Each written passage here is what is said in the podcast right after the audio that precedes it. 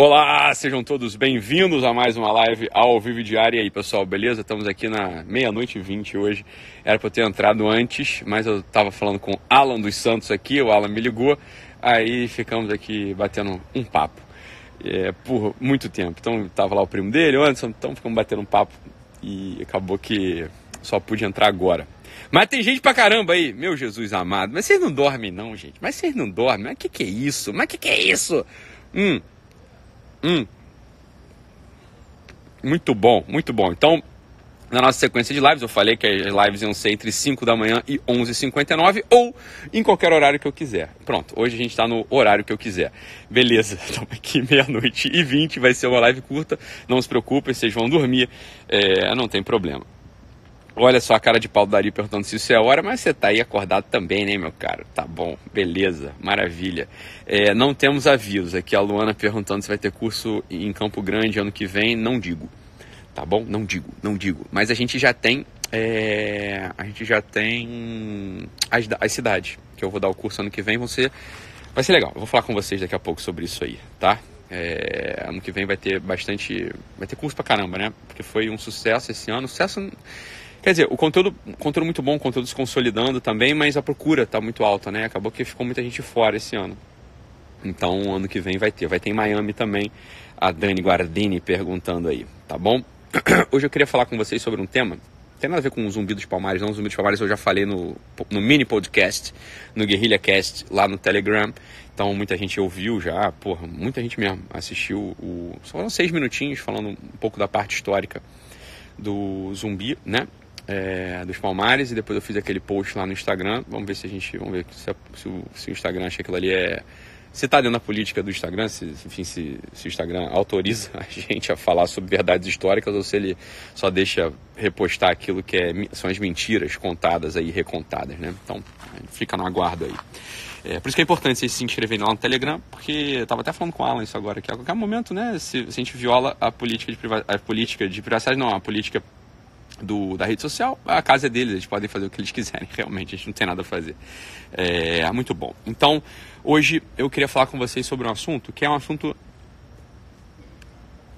que eu trato com, de, modo bem, de modo mais extenso e mais, muito, muito extenso, na verdade, e mais sistemático lá no curso presencial, mas é o assunto, o assunto de uma motivação específica que aparece num certo momento da maturidade do ser humano, que é o seguinte. Então, num certo momento da vida do homem, ele aparece uma seguinte pergunta na cabeça dele, que é a pergunta retifico ou ratifico. Essa pergunta ela aparece em alguns momentos na vida do, do, do, sujeito. Né? Ela pode aparecer no momento de imaturidade, momento que tem a ver com a idade da pessoa, né? E isso, isso em regra acontece ali perto dos 30 anos, um pouco antes dos 30 anos.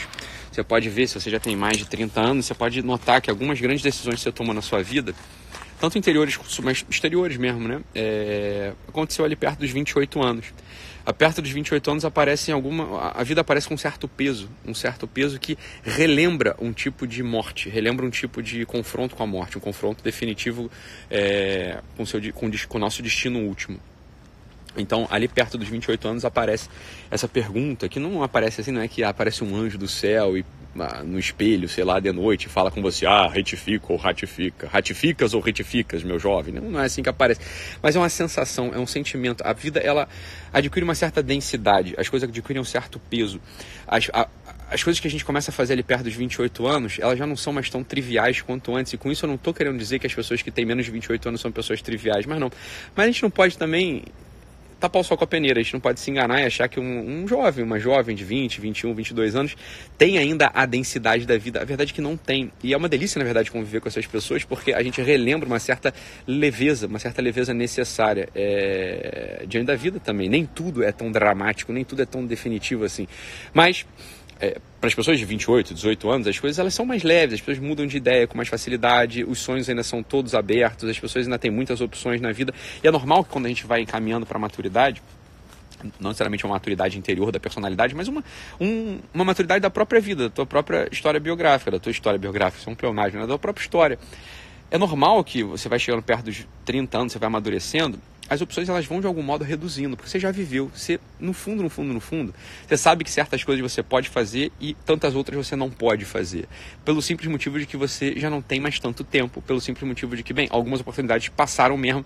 Isso é normal, isso é normal realmente acontecer. Agora, ali perto dos 28 anos aparece essa pergunta, é, não é uma pergunta, mas a vida aparece com essa forma. A vida ela aparece com essa forma do retifico ou ratifico. Essa é uma das primeiras grandes crises do homem. Uma das grandes primeiras, primeiras crises do homem. Homem, mulher, quando eu digo homem, é o ser humano, né? Porque hoje em dia precisa explicar tudo. Uma das grandes primeiras crises do ser humano, do, do homem concreto, do homem vivente, aparece perto dos 28, 30 anos, porque a vida, como eu disse, ela adquire essa forma. Aquele fenômeno estranho que as pessoas veem, né? Que às vezes a pessoa fala, ah, mas o que, que, é isso? Sei lá, os artistas, os artistas, os é, cantores, os cantores de rock, sei lá, tem um monte de gente que se mata ali perto dos 28 anos, é uma epidemia, né? Pessoas morrem, é, lá, com overdose, se matam quase como que não aguentando esse mesmo peso da vida, esse mesmo peso da forma, essa nova forma da vida. Então, essa, a vida ela vai adquirindo essa forma ali perto dos 28, 30 anos e as coisas elas aparecem desse modo. É claro que quando a pessoa tem 28, 30 anos e ela não tem ainda a maturidade verdadeira, essa pergunta, ela em regra, ela vai levar o sujeito a querer mudar, a querer mudar do que ela está fazendo. Então, às vezes a pessoa casou com 25, sei lá, e chega perto dos 28 anos e pensa assim: ah, mas agora eu não aguento mais essa família aqui, eu vou embora. A pessoa vai. Ou então a pessoa tem uma carreira e aí ela começa a olhar assim: mas será que foi para isso que eu nasci? Será que foi para isso que eu né, que eu, será que essa é a minha vocação? E aí ela muda de carreira. Então a pessoa fala assim, ah, acho que essa cidade aqui que eu tô morando, essa cidade que eu tô morando, ela realmente não, não, não é, não é pra mim, né? é uma cidade muito grande, então eu vou pro meio do mato. Nossa, é aquela cidade muito, muito caipira, então eu vou pra cidade grande, sei lá. Olha, por isso que eu dou aquela recomendação, que obviamente é, não é uma recomendação particular, é uma recomendação geral, é um conselho geral. Não é, um, não é olhando o caso concreto de cada um, mas é um conselho geral que vale a pena a gente levar a sério, que é o seguinte, olha meu filho, você tem aí 28, 30 anos, realmente a recomendação que eu te dou é não muda de lugar. Continua a fazer o que você está fazendo. Continua a fazer o que você está fazendo.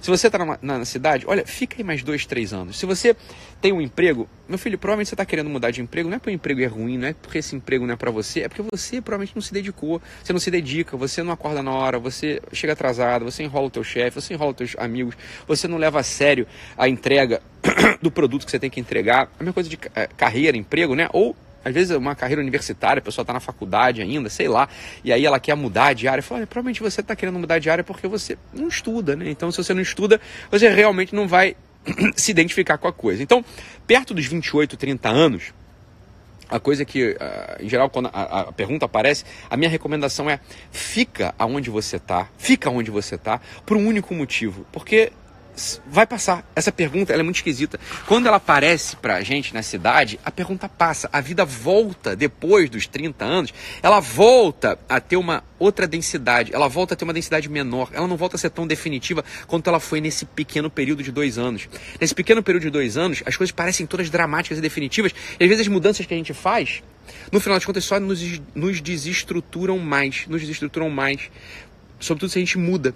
Então, às vezes você estava ali adquirindo as ferramentas necessárias no seu emprego, mas a pergunta apareceu, você mudou de emprego, e aí quando você se vê ali aos 31, 32, você fala, cara, eu tô numa coisa nova que eu fiz, que eu inventei, puta que pariu, pra que que eu, pra que que eu mudei, né? Agora eu tô aqui numa coisa nova, eu não tenho, nem, talvez era melhor eu estar onde eu estava, porque lá onde eu estava, pelo menos eu tinha a ferramenta, eu tinha os materiais, já tinha ali uma história, né? Eu tinha uma história. Então, é um conselho que eu dou, um conselho geral, óbvio, né? Não é o caso concreto, o caso concreto a gente tem que ver, mas o conselho geral é, olha, essa coisa em geral, essa coisa passa. Essa coisa passa. A pergunta, ela, ela, ela passa, mas ela reaparece.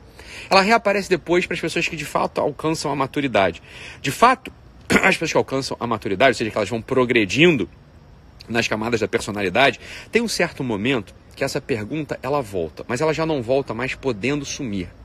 Tem um certo momento da vida, depois que você já adquire um papel social, ou seja, você já adquire, você já sabe que você consegue trabalhar, você já sabe que você consegue entregar o teu serviço, você já sabe que você é relevante para tua comunidade, para tua família, para os teus parentes, para tua, sei lá, para ir para o lugar onde você está, você já sabe que você é relevante ali, por quê? Porque você domina uma técnica, você serve a tua comunidade, você, assim como Adler, né, o Alfred Adler falou pra gente, você já tem ali, você já tem uma vitória, você já venceu o complexo de inferioridade, por quê? Porque você é, serve a comunidade. Você já sabe que a tua individualidade ela só aparece quando você se derrama na comunidade, quando você se derrama no outro através do serviço. Então, tem um certo momento da vida na qual você já dominou a técnica, as técnicas né, as técnicas necessárias para a vida adulta, então você já tem um emprego, você já é relevante, você já até ganha o teu dinheiro, mas às vezes você não ganha muito dinheiro, mas você já sabe que você pode se sustentar, as pessoas contam com você, e quando a gente fica algum tempo nisso, a gente fica algum tempo ali tendo a técnica dominada, trabalhando sem se importar tanto assim com a opinião dos outros, ou seja, a gente trabalha não para que os outros batam palma para a gente, mas a gente trabalha porque a gente sabe que a gente é relevante, que a gente é necessário para aquela comunidade. Depois que a gente fica um tempo vivendo essa vida, vivendo essa motivação vital, aparece uma coisa estranha. Olha, depois que por algum tempo assim a gente ficou vivendo esse tipo de vida, essa a, a, perguntinha do retifico ou ratifico, ela reaparece pra gente. Mas ela reaparece não mais como uma coisa que passa. Ela, ela reaparece não mais com aquela, aquela dramaticidade urgente. Não, ela aparece como um peso sério. É um peso sério assim, olha meu filho, essas coisas que você está fazendo, que você vem fazendo por todos esses anos, elas valeriam, elas valeriam mesmo diante da morte. Ou seja, mesmo diante da morte, mesmo se você, é, você sabe que você vai morrer, diante da morte, você continuaria fazendo isso que você está fazendo? Essa é a pergunta que aparece quando o sujeito ele vai amadurecendo. Ou seja, o sujeito venceu ali as motivações de quarta camada. O sujeito, ele, ou seja, ele já, a motivação dele já não é mais só ser validado, não é só mais encontrar o sorrisinho dos outros. Não, a, a, a motivação dele é servir, é servir a comunidade, é servir um ideal. Bem, depois de um tempo vivendo assim, a vida ela aparece com esse peso, que não é, como eu disse, um peso agitado, né? não é aquela agitação rápida, dramática, não. É uma coisa mais, mais calma, mais profunda, mais serena, mas, mas totalizante. É uma coisa totalizante. Quer dizer, isso que você faz, meu filho, tem valor diante da morte? Isso que você faz, meu filho, tem valor diante da eternidade? Isso que você faz continuaria valendo, continuaria valendo, é, independente de qualquer coisa? Olha, essa é a pergunta dos sujeitos maduros. Essa é a pergunta dos sujeitos maduros e um exercício que, né, que vai te levar a essa maturidade é meditar na morte diariamente. O sujeito que não medita a morte diariamente, esse sujeito, ele não está ainda, ele não, ainda não entrou no jogo real da vida. Ele não entrou no jogo real da vida por quê? Porque, olha, se a gente não tem a ideia de que a gente vai morrer, nem preste atenção nisso aqui que eu vou falar, porque isso aqui parece um paradoxo. Isso aqui parece uma coisa que talvez não faça muito sentido à primeira vista. Mas um sujeito que não meditou suficientemente na morte, esse sujeito não pode levar nada a sério. O sujeito que não meditou realmente antes da morte, esse sujeito ele não consegue encontrar um propósito vital. O sujeito que não meditou realmente antes da morte, para ele tudo, preste atenção, para ele é como se tudo pudesse acontecer a qualquer momento. Porque olha, se eu não tenho certeza que eu vou morrer, se eu não meditei que eu vou morrer, se eu, se, olha, se eu não sei que eu vou morrer, tanto faz viver ou não. É aqui que parece o paradoxo. Porque algumas pessoas desacreditadas, algumas pessoas descrentes podem pensar que é o contrário. O contrário seria, olha, já que eu vou morrer mesmo, tanto faz, tanto faz. Mas isso é uma bobeira. A verdade, é uma bobeira mesmo. A verdade é a seguinte, quando o sujeito medita na morte, aí que aparece a seriedade da vida. Uma pessoa que fala isso assim, ah, mas tanto faz, eu vou morrer mesmo, tanto faz o que eu vou fazer. Essa pessoa ela não parou para meditar na morte um único minuto. Se a pessoa meditar na morte, um, na própria morte, né, na sua própria morte, olha, eu vou morrer, eu vou morrer. A meditação dessa realidade, ela dá para a vida uma densidade, que é a densidade da vida real. Ela instala a gente no arco real da, da, das nossas realizações e tudo para a gente, ou seja, cada dia passa a contar. Cada dia passa a contar. Tem uma frase, tem uma ideia que veio dos americanos, que é o fake it until you make. É, é, assim, assim, você vai, se, vai disfarçando, vai fingindo que você sabe fazer alguma coisa, até que aquela coisa fique real para você. Né? Isso é uma, é uma ideia que os americanos passaram para a gente que, bem, ela tem alguma razão de ser, mas ela ainda é muito diminuída, ela é muito amputada. Essa coisa do fake it until you make it, ela só tem sentido, ela só tem sentido real se a gente medita diante da morte, porque é como se a gente pudesse morrer todo dia. Ou seja, eu posso morrer hoje. E se eu morresse hoje, eu continuar, eu agiria, de, eu agiria dessa mesma forma. Se eu morresse hoje, se eu morresse hoje, eu deixaria de cumprir o meu dever, eu deixaria de cumprir as coisas que eu preciso cumprir. Se eu morresse hoje de verdade, ó, tem aquela, aquela outra ideia estúpida, né? Aquela outra ideia estúpida, assim, ah, se eu soubesse que eu fosse morrer hoje, cara, aí eu ia comer todo mundo, eu ia, porra, me drogar, eu ia comer pizza pra cacete, eu ia chutar o balde. Isso é coisa de quem jamais meditou diante da morte. As pessoas que sabem que vão morrer, isso a gente olha no hospital, pacientes terminais. Eles não têm esses delírios loucos pelo prazer. É muito, muito, muito curioso isso. Os delírios pelo prazer, ou seja, assim, a vida direcionada às coisas prazerosas apenas, aos, a esses prazeres aqui da terra, de aqui de baixo, isso só aparece para quem jamais meditou sobre a morte e a vida fica vazia, a vida fica sem densidade. Isso é muito estranho. Mas isso é, isso é profundamente real. Quando a gente vai nos, nos, hospitais, é claro, eu tive experiência disso, sou médico, né? Então atendi muita gente que estava para morrer, que sabia que ia morrer o olhar da pessoa muda e não é um olhar necessariamente triste. A pessoa ela começa a buscar sentido nas coisas que ela está fazendo diariamente. Então, veja, a pessoa ela se torna mais responsável. É uma coisa muito esquisita. Seja, aquele jeito que sabe que vai morrer, ao contrário do que, claro, essas novelas da Globo, essas musicazinhas ripongas da década de 70 queriam falar pra gente, ah, se eu soubesse que eu ia morrer, eu ia chutar o balde, ia fazer um monte de merda. Não, é o contrário. O jeito que sabe que vai morrer, ele encara a vida de um modo deliciosa, de um, de um modo assim, delicioso, é uma, delícia, é, uma, é uma delícia a sério. A pessoa encara a vida assim com uma densidade maravilhosa. Cada dia conta, cada segundo importa, cada ato seu adquire uma relevância até então desconhecida. Isso só acontece quando o sujeito medita diante da morte. Só quando o sujeito medita diante da morte. Se o sujeito não meditou diante da morte, ele ainda não entrou no jogo real da vida. Então, em primeiro lugar, aparece a pergunta retifico ou ratifico, ali perto dos 28, 30 anos, que é uma pergunta que ela aparece de modo imaturo ainda. Ou seja, o sujeito ele pode mudar, ele pode. Dá, dá, deu na veneta, saiu, saiu do relacionamento, saiu, abandonou os filhos, saiu da, da, cidade, saiu do país, mudou de carreira, bem, isso acontece, né? E se aconteceu contigo, paciência, tá acontecido, depois a gente tem que rever como é que faz. Agora, tem outra, tem um outra, tem outro momento da vida, no, no outro momento da vida, essa pergunta ela reaparece, mas olha, ela reaparece sem que você possa sem que você possa sair do lugar no qual você está. Porque preste atenção se não é assim, olha. Se o Ítalo está dizendo que essa pergunta aparece de, modo assim dramático, sereno, né, mas profundo e totalizante, num certo momento, no qual você já estabilizou ali os teus, os teus afazeres, ou seja, você estabilizou em você as tuas capacidades, se você já sabe servir a comunidade, se você sabe que a comunidade conta contigo, se você de fato é uma pessoa que importa para a comunidade, ora, se você sabe disso tudo, se você é um sujeito responsável, a psicologia da responsabilidade, assim como dizia o, a, o Adler, o Alfred Adler, se você já sabe dessas coisas, ora, quando a pergunta aparece, você não pode fazer o que você quiser. Esse, esse é o grande drama do homem maduro. O grande drama do homem maduro é o seguinte: olha, a pergunta retifica ou ratifica, ela reaparece, mas eu não posso mais mudar de lugar a meu bel prazer, porque eu sei que a minha personalidade conta para aquela para aquela comunidade. Eu sei que as coisas que eu ofereço para aquela comunidade, as coisas que eu entrego para aquela comunidade, contam para eles. E é por isso que eu não posso mudar de lugar ao meu bel prazer. Eu vou ter que conseguir dar uma resposta. Se a pergunta que preva... se a resposta que prevalece a pergunta é, ora, eu preciso retificar, eu preciso mudar. Se a pergunta que aparece, se a resposta que aparece a pergunta, ela vai nessa direção, temos uma outra crise, uma crise da maturidade real, ou seja, eu vou precisar sem sair do lugar, sem deixar de cumprir o meu dever, sem deixar de ser quem eu sou, eu vou precisar de algum modo reinventar a minha vida.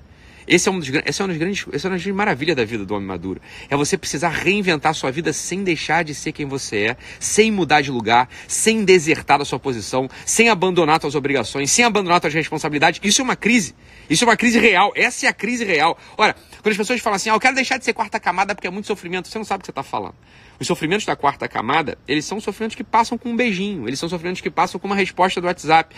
Os sofrimentos do sujeito, do homem maduro, da pessoa, da mulher madura, os sofrimentos, ou seja, daquele que se confronta com a morte diariamente, não só por um exercício, mas porque a morte aparece para ele diariamente, não, presta atenção, não é um desejo de se matar.